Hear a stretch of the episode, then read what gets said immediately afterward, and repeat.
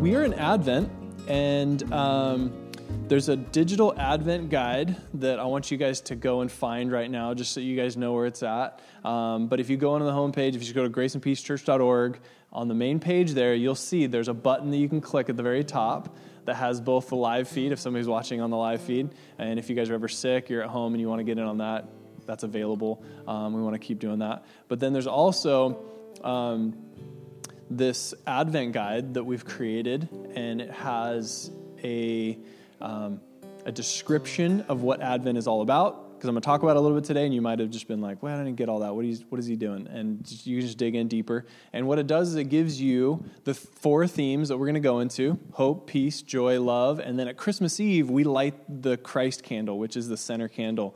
And these boxes were the ones we did last year.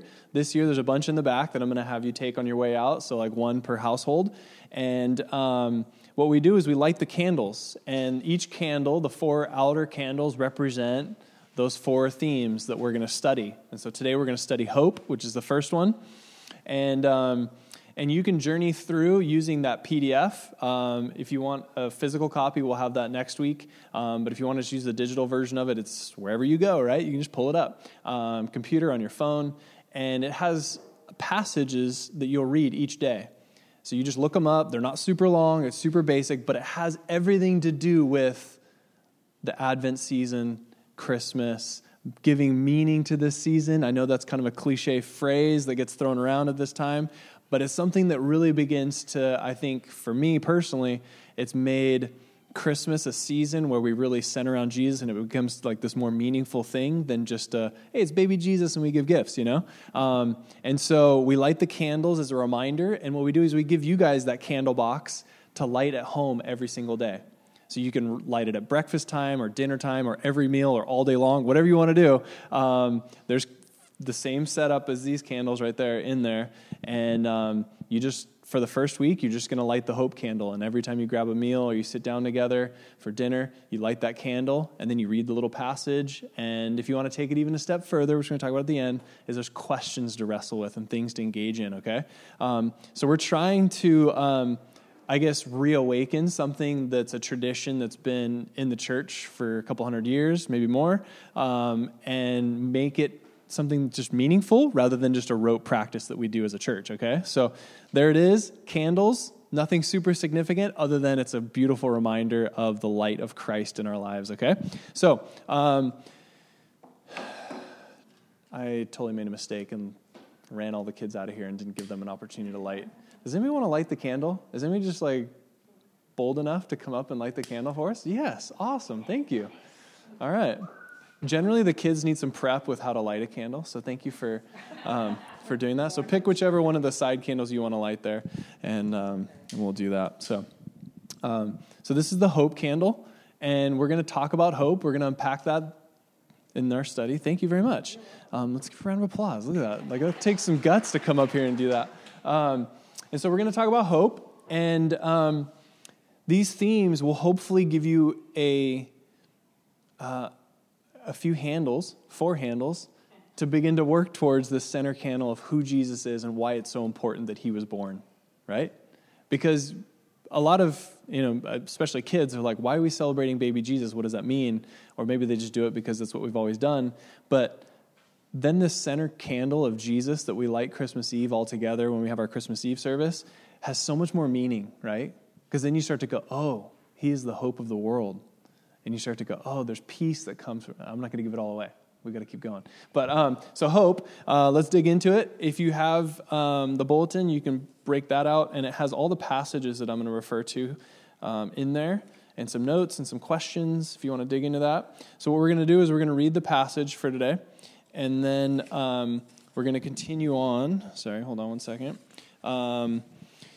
Going through some other passages that kind of circle around kind of the same thought. I need a bigger table now. I'm going to start throwing candles on another place. And I'm going to actually have Tiffany and Andrea come up here in a few minutes. But let me chat a little about this passage that we're about to read. This whole idea of hope can seem probably disconnected in a time that maybe seems hopeless for some of you. You may have situations in life right now where you're going like, I have no hope. The situation that I'm in, I don't see an end to it. I don't know how this is going to work out. It's challenging. And it may be different for all of us in different phases of life and things that we're facing. But hopefully the definition that we look at here of hope begins to unpack it a little bit more and gives you a little more, meaning to who Jesus is and why he brings hope into our lives. It's the season of centering around these truths that Jesus invites us into. And so we're going to read some of these stories. We're going to read some of these passages that hopefully aren't too familiar, but begin to really center us around who Jesus is. So we're going to start out Isaiah 40, 28 to 31. And if anything stands out as we read this, I would encourage you to highlight it, to write it down. If you have your notes open on your phone, write it down. If you have questions, write those questions down. I would hope that as we gather and as we study, this would never be just a passive listening where you're like, oh, that's cool, right on. We move along and we just like don't even engage in the things that challenge us. So as we read through this passage, look at the words that stand out to you, okay? Watch for words that stand out, and I guarantee you the Holy Spirit's trying to say something through that, because that's how powerful Scripture is. So here we go. Isaiah 40, 28 to 31. Do you not know? Have you not heard? The Lord is the everlasting God, the creator of the ends of the earth. He will not grow tired or weary, and his understanding no one can fathom. He gives strength to the weary and increases the power of the weak. Even youths grow tired and weary, and young men stumble and fall. But those who hope in the Lord will renew their strength. They will soar on wings like eagles. They will run and not grow weary, and they will walk and not be faint. You can probably see why this passage is selected for the beginning of this Advent season, because of the hope that we find in God, that he recognizes that when you are weary, and I think that's a beautiful thing that I see throughout Scripture that sometimes people glance over, is the idea that God acknowledges that things can be difficult, that we can get weary, right? God doesn't just like glance over that and be like, suck it up, let's keep going, right? Like God recognizes, he sees the challenges, he sees that sometimes the brokenness that we cause on others or others cause on us can wear on us and make us have that weary attitude, that weary place in life. And what I want to do is begin to look at the weariness through the eyes of this analogy, because Tiffany and Andrea both ran a marathon recently. And I was impressed because I've only done like a partial marathon, like a kids marathon. I think it was in high school, and it was like a mile or like, I don't know, a 50-yard swim and a mile bike or something like that. It was super short. It was a triathlon. But they did a half marathon, which is super impressive. So I'm going to invite them to come up, and I want to ask them a few questions about marathon life, because, hopefully this works. Okay, so my mic's not working, so I'm just going to pass it back and forth, I guess. Okay, I'll snag this one. So as they come up, the idea of a marathon can be daunting. Just even the concept of a marathon, to me, I'm like, I don't think I could run it. I'm going to steal this mic, and I'm going to give you... Oh, do you guys want to pass it back and forth? Here you go. I'll give you your own mics. She's handing it off to me as though I had to do it. There we go. Okay, we good? This analogy of a marathon, as I started to think about it, I think tied in really good with this idea of hope. And as we begin to ask these questions, because I began to ask them some questions of what it was like after the marathon, and discovered some things that I thought were really interesting. So we're going to throw some questions up here. They already know the questions, and I'm just going to let them fight over which questions they want to answer. She's like, no, I don't want to do that. Great. But the marathon that they ran is not just like a flatland marathon. So like if you go to Catalina Island, it's all hills, right? And as they began to describe the run, I was like, that sounds like death. Like, I don't know how you do that. Like, this is insane. And so I thought it'd be fun for you guys to hear a little bit of their response. So at what point in this death march did you guys want to quit? He was like, death march. First, that picture's wrong because ours was like uphill the whole time.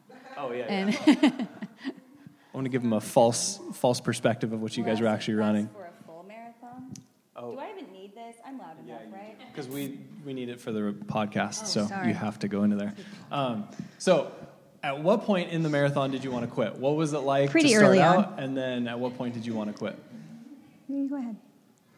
For me, it was, I had measured out and I had thought I had planned really well in my brain what it was going to be like. And so I thought, 13 point something miles. That means 6.5 up.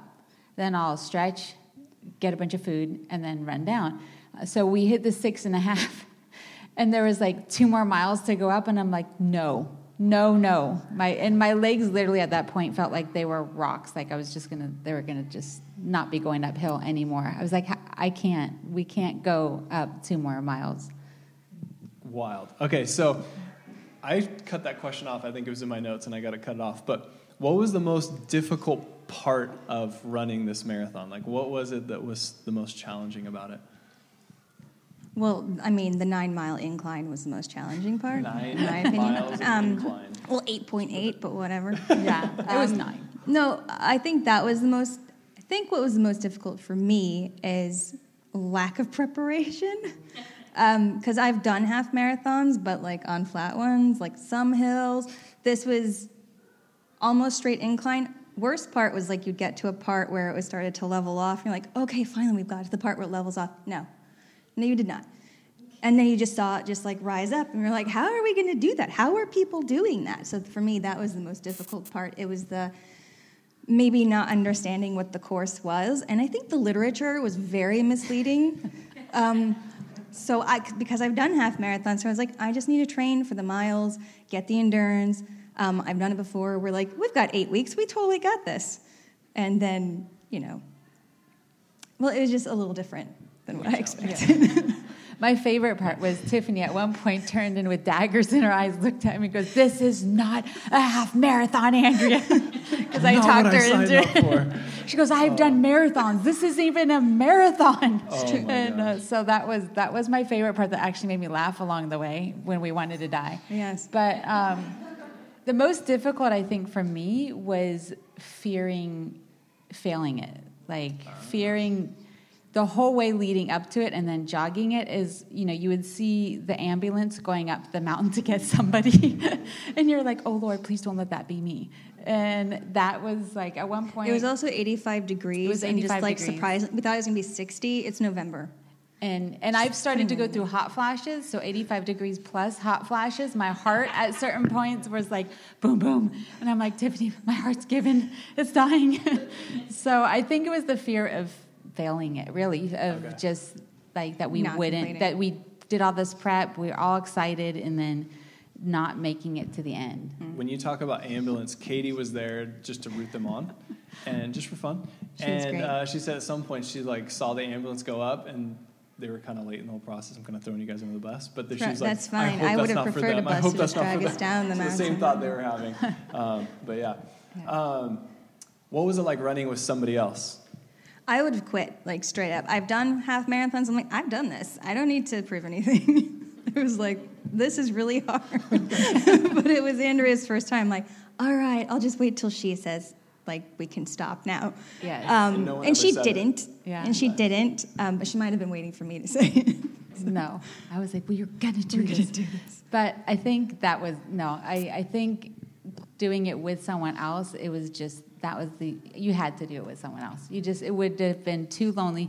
If I didn't have Tiffany, I would have had to like tag and grab onto someone along the way because I don't think it's frowned upon. I needed her as my encouragement to keep going and to guard when there was no bathrooms the whole way. I need someone to guard for me. It happens on the trail, stays on the trail. More than you guys wanted. But, I mean, you have to have a partner. Would you have given up had someone else been there? Probably not. I think I would, but I have never given up on a run. That's true. But it was much more difficult.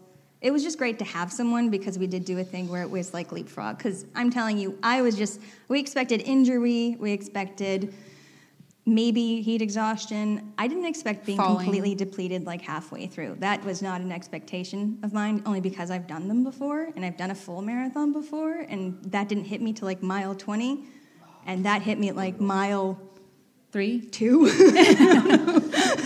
So I would just say, do your hills, get your endurance, train longer than 8 weeks. And so, what would you guys do differently next time? Have this. Yeah. I would take longer. Well, it's nice that we know what the course is like, because we would do it again. I would do it again. Would you do it again? We'll do it again. I would like to run more of it and cry less. And that. I love it. That's, crying was after. So you guys would do it again? Yeah. Okay. Yeah. You guys were a little hesitant in that. Well, yes. The when we're done with it, we're like, what the heck? Training. Yes, but I think we would do it again. All right. Well, because like you challenge yourself when something's really, really hard.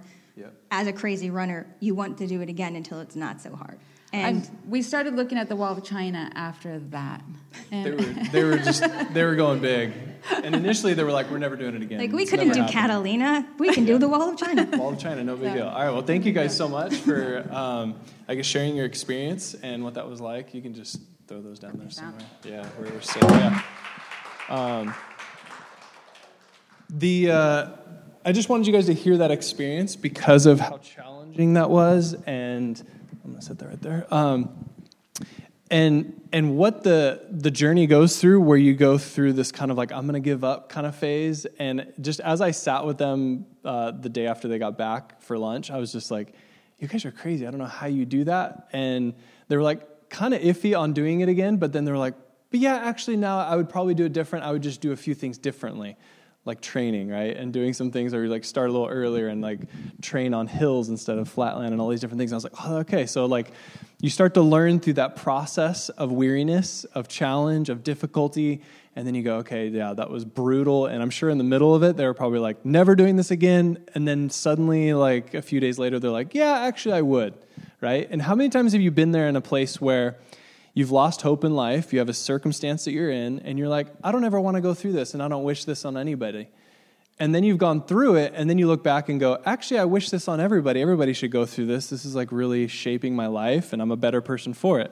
Some of those things you're like, no, never. But some things you would say, they definitely helped who you are. They shaped your personality. They shaped your ability to persevere. They shaped your understanding of what God can do in your life, maybe. Depends on what you're thinking about right now.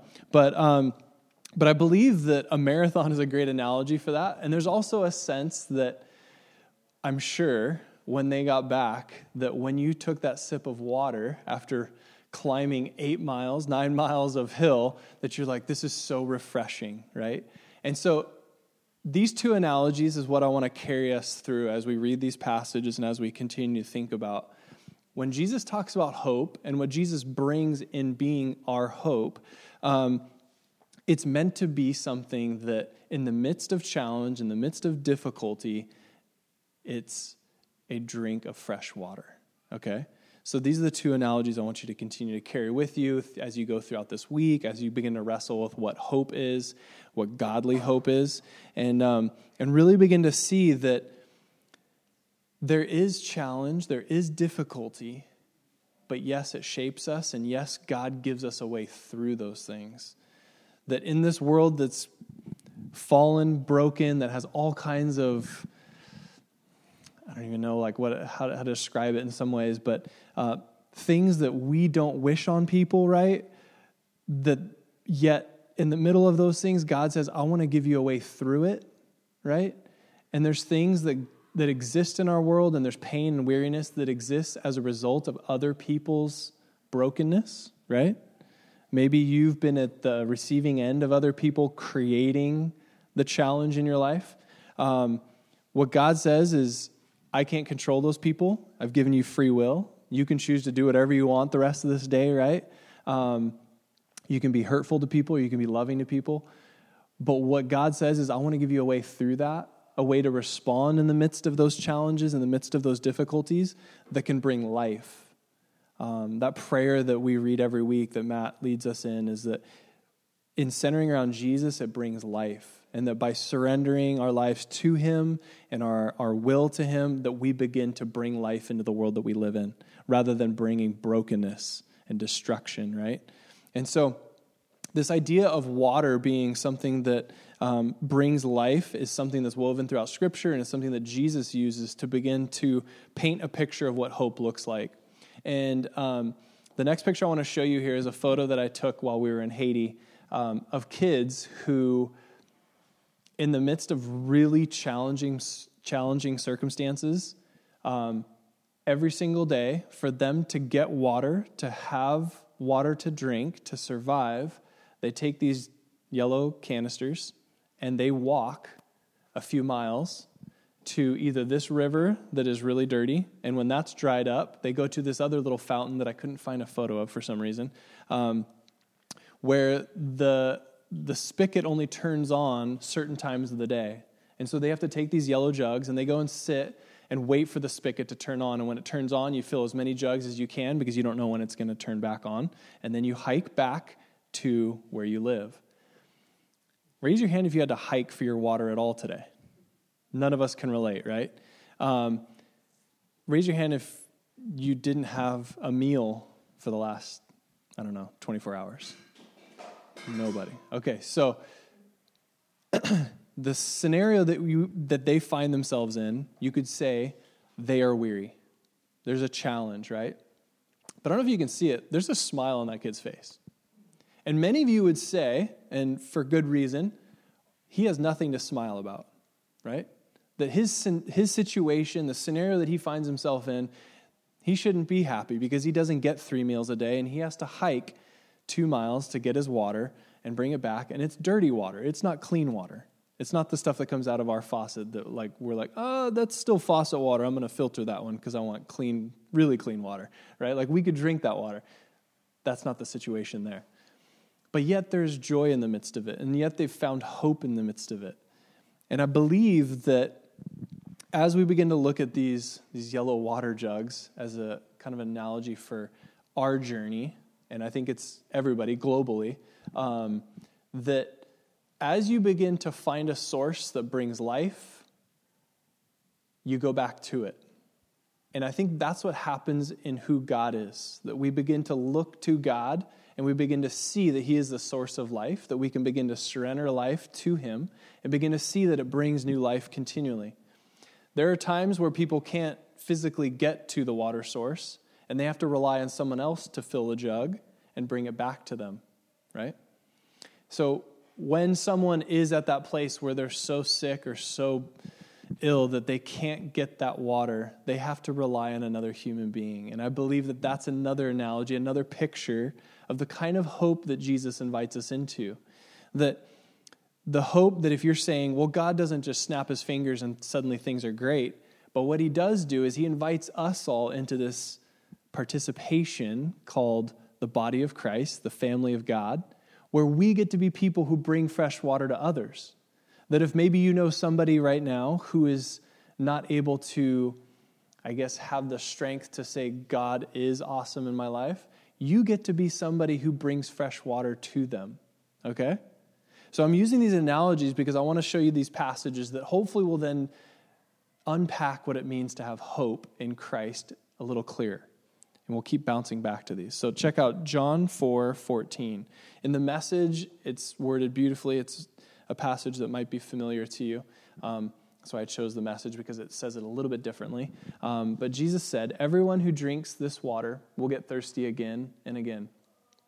Anyone who drinks the water I give will never thirst, not ever. The water I give will be an Arsen spring within, gushing fountains of endless life." This passage is found in a moment where Jesus sits with a woman at the well. You may have heard that story.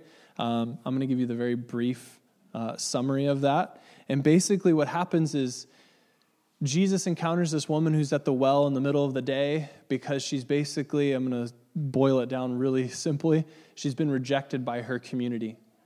She is weary. She is in a place where she is feeling emotionally dry. And Jesus sits with her, which would have been countercultural to that day. It would have been something that rabbis did not do in that day. He went and sat with her. She was a Samaritan woman, so she would have been somebody that they wouldn't even associate with. And what he does is he goes and sits and talks to her, and then begins to talk to her in this kind of language about living water. And she's confused. And you might be confused. You might be hearing this passage for the first time, and you're going, what do you mean living water? Like, how is it going to be living water? How is Jesus living water in my life right now? But he begins to describe it as this analogy of water, because he asks her to pull water because he's thirsty. It's in the middle of the day, and they're in the desert. And he begins to speak into her life this truth, because she's so broken. She'd been in many broken relationships, Scripture says, and she's at a loss. And basically what Jesus does is he brings her this truth about this relationship with God the Father, who says, if you have this relationship, there's going to be this living water that's going to flow out of your life continually. It's just going to well up inside you, that you're going to have this hope that will never run dry. And he uses the analogy as he's sitting there at the well, and he says, this well eventually may not have water. This water that you drink, many of you have Nalgene bottles, or you have a bottle that you carry around in your car, you carry with you, it may run dry. But it's refreshing, right? So he uses that analogy of it being so refreshing and so good to say, this is the kind of hope that you have in Christ. This is the kind of hope you have in who God is and what he wants to do in your life. And so this analogy of water, I believe, captures this idea of hope. And when we talk about Advent, when we talk about Jesus coming in flesh and blood here on earth that we celebrate at Christmas, the hope that we have is the fact that he wants to bring us this new life, this refreshment to our soul. And you might be saying, okay, like, how do I actually get that refreshment? And what he says is there has to be this interaction, this relationship that starts to unfold. And that's where you begin to experience it. In John 1:4, it says, the Word became flesh and made his dwelling among us. And we have seen his glory, the glory of the one and only Son, who came from the Father full of grace and truth. And what he wants to do is invite us into that grace and that truth. And that's what we celebrate in, if you want to say baby Jesus, in Jesus coming flesh and blood. We celebrate the fact that he wants to bring that grace into your life. And the refreshment comes when we begin to live into that, when we begin to have practices that begin to center our lives around becoming more like Jesus, more like him. This word weary shows up in a few passages, and Jesus uses it as well. Again, because I think he understands our situation, that there's times of great joy in life, and there's times of weariness and brokenness, right? And it shows up a lot throughout Scripture. And maybe you are sitting here with that exhaustion. Maybe you're sitting here and you can relate to the woman at the well. But the season that we came out of these last 2 years, I'm sure has created a lot of weariness. People talk about the mental Jenga that we constantly have to go through in all of life, the decisions that we make that we used to not have to make. All of that creates a weariness that maybe you're not even aware of.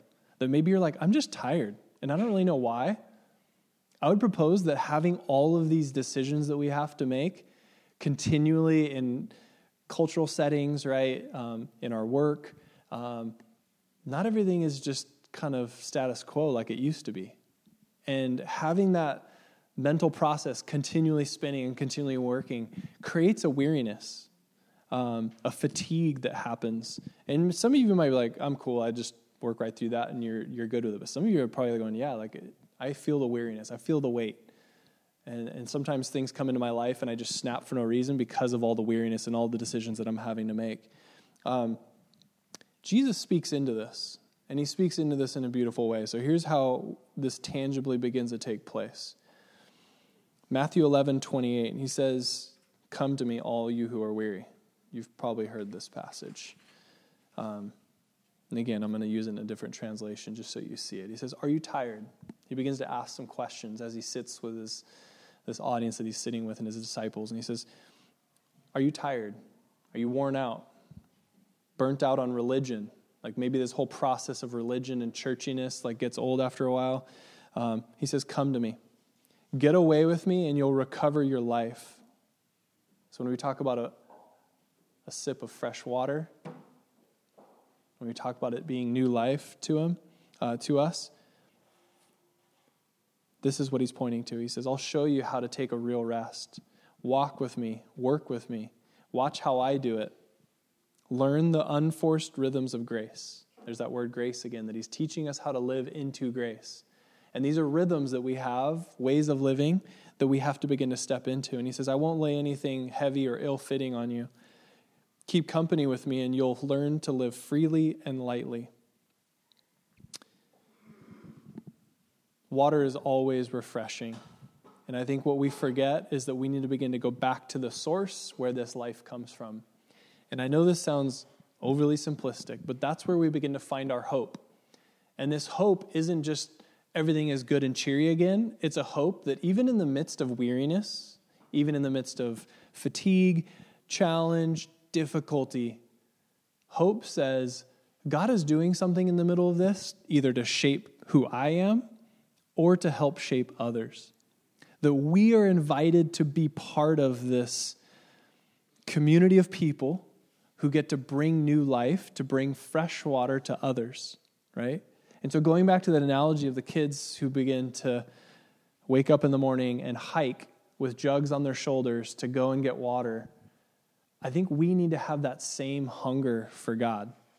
That we go to the source and we say, I want to go to God and begin to learn from him these unforced rhythms of grace, these unforced rhythms that like shape the way that I live, that begin to nourish my soul, that begin to bring new life.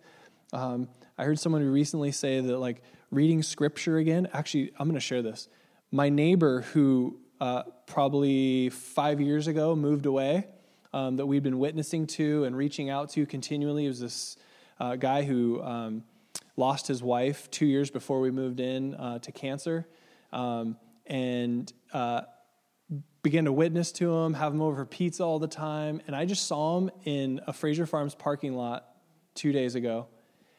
And he like did this full like, pulled over and was like, Nate, like called me over to his car. I was like, what are you doing, Randy? Like, this is so cool to see you. And he was like, you'll never believe this. I started reading scripture and I was like, what? He's like, I started reading my Bible, like, and it's been awesome. Like, it gives me such peace. He's like, I've been reading it, and it's changed my life. And he's like, I've been listening to this thing. I don't know if you heard of it. It's called K-Wave. And I was like, yeah, I've heard of it. Like, he's like, it's like these guys, it's like a radio station that talks about Jesus all the time. And I'm like, yeah, isn't that rad? And he's like, he's getting into it, and he's just loving it. I got chills just like thinking about it. But like, he's been experiencing these unforced rhythms of grace where he like gets into scripture, and it's like changing his life. And he was like, where do you guys get together? Like, I want to come and see that. So hopefully he'll come here someday. I'd love to see that. He lives here in South Oceanside. He takes care of his parents that are elderly. And it's just awesome to see how God and the Holy Spirit has been working in his life to transform him. And I think that's like the hope that we have, right? Somebody who could say, there's no hope in this situation. Like, things have just gotten worse, right? Lost my spouse. My parents are getting older, having to deal with those things. Like, somebody who could easily say, like, all of this stuff, like, there is no God, right? Like, this is difficult. These kids, they could easily, like, be angry about life, but I see so much joy. Even in the midst of sorrow and brokenness and challenge and difficulty. And I think that that's the joy, and I don't want to pretend to have it all figured out, but I think that that's the joy that Jesus invites us into, that is bigger than our circumstances, that says you can have hope in the middle of whatever you're going through right now, that yes, it's difficult, but I've put other people in your life to begin to help you. Other people in your life to begin to speak wisdom and truth and love and begin to help you. That when you can't get the water, hopefully they're getting some water for you, right? And maybe you need to hear that today. Maybe you're the person that needs to go and be getting some water and like throwing an extra jug on your shoulder so that you can help someone else get some water. And so that someone else can hear some hope, right? Because my voice may go here, but your voice may go to a bunch of other people that I can never talk to. And you may have an opportunity to bring new life so that they can have a smile on their face and go, yeah, my situation, it's very difficult, it's challenging, but you know what? So-and-so brought me a jug of water, and it's been so refreshing, and now I know like the source of that living water, that truth, that beautiful, beautiful truth that is found in Jesus. And so that's the hope that I want to, I guess, get a hold of and continue to be reminded of. So like, as you guys light the candle this week, begin to think about that. Think about this analogy of the water running a marathon and the challenge, the difficulty of life that you may be in, or maybe somebody else is running a marathon right now and they're at like mile 8 and they're about to give up and turn back, but they only have like a quarter mile to go and then they're going to go downhill and it's going to get a lot better and it's going to change. The situation is going to be different, right? There's something good about that, something good about seeing the big picture and knowing that Jesus is at work and that he wants to work through us, that you get to be the people that represent that love that God wants to pour out on people around you. So I guess what I want to do is, call us to a couple action steps that as we go into the season where we have this guide that we center life around, I would just say, let's go to that source of fresh water. I really want to open this right now and take a drink, but I only have one hand. But these action steps are that sip of fresh water, okay? The first thing I would say, very simply, like if you're like, that's a lot to do or I don't want to add anything to my schedule, just light a candle. Like light a candle this week and begin to think about hope. Wrestle with it. I think the Holy Spirit will do something the same way it did in Randy's life, and I didn't have to be there for all of it. I got to trust that God's doing something, right? He's going to do something in your life as well, and maybe you're lighting that candle continually for someone else as well. And then the second thing I would say is like read those scripture passages. Begin to see how those passages shape your idea of hope and shape your idea of this season with Advent and who God is. And then the third part of it is do that challenge. Like if you're going to go full tilt, you're like, I'm running this marathon, I'm going big. Do the challenge. The challenge that's in there, I'm not going to give them to you. I'll just give you a hint that this week is all about simplicity. And so if there's a few questions in there that'll like call you to some simplicity, because this is a season where we load up a lot of extra stuff, or we feel like we have to do a lot of extra stuff. And then we lose hope and we lose the meaning of really what God is trying to do and teach us in the middle of this. And so, if you really want to go intense, like pull up those questions. And the one that I want to just leave with you right now that hopefully challenges us as we have our little 5-minute greeting is, what's one small way that you can simplify your daily life right now? Maybe it's just starting to light this candle at dinner time. I don't know. Maybe it's removing some pattern that you have throughout the day that just isn't life-giving. I would just invite you to begin to think about that. Like what's one small thing that you can do to simplify your life? Because I think that can be a challenge for us, to allow God to speak into our lives. We have to have a little bit of that simplicity and a little bit of space for him to speak in. So if you want to stay in your seat, you're welcome to stay. Matt will play a little bit.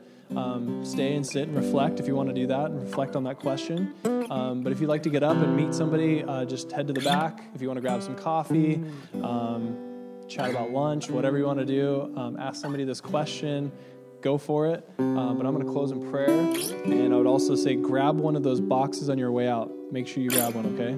Don't ignore it. It doesn't cost anything. You have to do it. It's mandatory. Just kidding. But take a box with you. And if you want, you can take a box for somebody else. If you know somebody that would really appreciate it, take the box and then show them the link to where to find the guide. All right, let's pray.